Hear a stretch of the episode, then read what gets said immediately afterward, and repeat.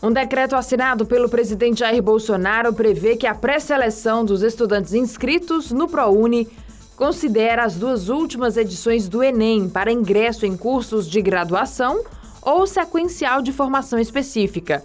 Até então, a regra em vigor era de que apenas a nota da última edição do Enem, aquela imediatamente anterior ao processo seletivo do ProUni, poderia ser utilizada pelos candidatos para ingresso no programa que financia o curso superior em faculdades privadas. A mudança já valerá para o próximo seletivo do ProUni, que deve ocorrer no primeiro semestre de 2022. Os cursos de ensino à distância no Brasil receberam mais matrículas do que os presenciais, tanto na rede pública quanto na rede privada em 2020. Os dados fazem parte do Censo da Educação Superior 2020, divulgado pelo MEC. Esta é a primeira vez que o país registra maior ingresso de alunos em cursos à distância em relação à modalidade presencial.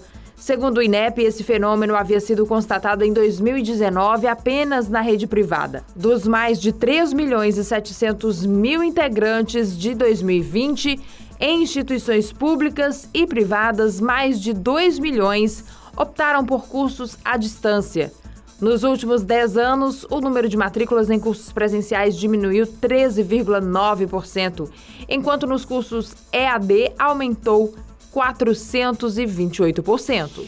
Desde terça-feira, quando um temporal atingiu Petrópolis, na região serrana do Rio de Janeiro, provocando alagamentos e deslizamentos, a Defesa Civil da cidade registrou 949 ocorrências, sendo 775 por deslizamentos de terra.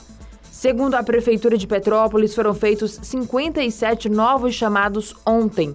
Até o momento foram registrados 171 mortos e 165 pessoas continuam desaparecidas. Cães farejadores da Guarda Civil Municipal de Petrópolis e de outras corporações de diversos estados do país que enviaram ajuda à cidade estão auxiliando nas buscas pelos corpos das vítimas dos deslizamentos de terra. A cidade de São Paulo identificou o terceiro caso de uma pessoa contaminada com a subvariante BA2 do coronavírus. O paciente é um homem de 45 anos, residente de Ferraz de Vasconcelos, na Grande São Paulo, que foi atendido no sistema de saúde da capital paulista. A identificação foi feita na última sexta-feira pela Secretaria Municipal de Saúde, em parceria com o Instituto Butantan, a partir da análise genômica do vírus. A BA2 surgiu a partir das mutações da variante Ômicron. O homem já havia recebido as três doses de vacina contra a Covid-19 e teve sintomas no último dia 30 de janeiro. Ele passou 14 dias em quarentena e não apresenta mais sinais da doença.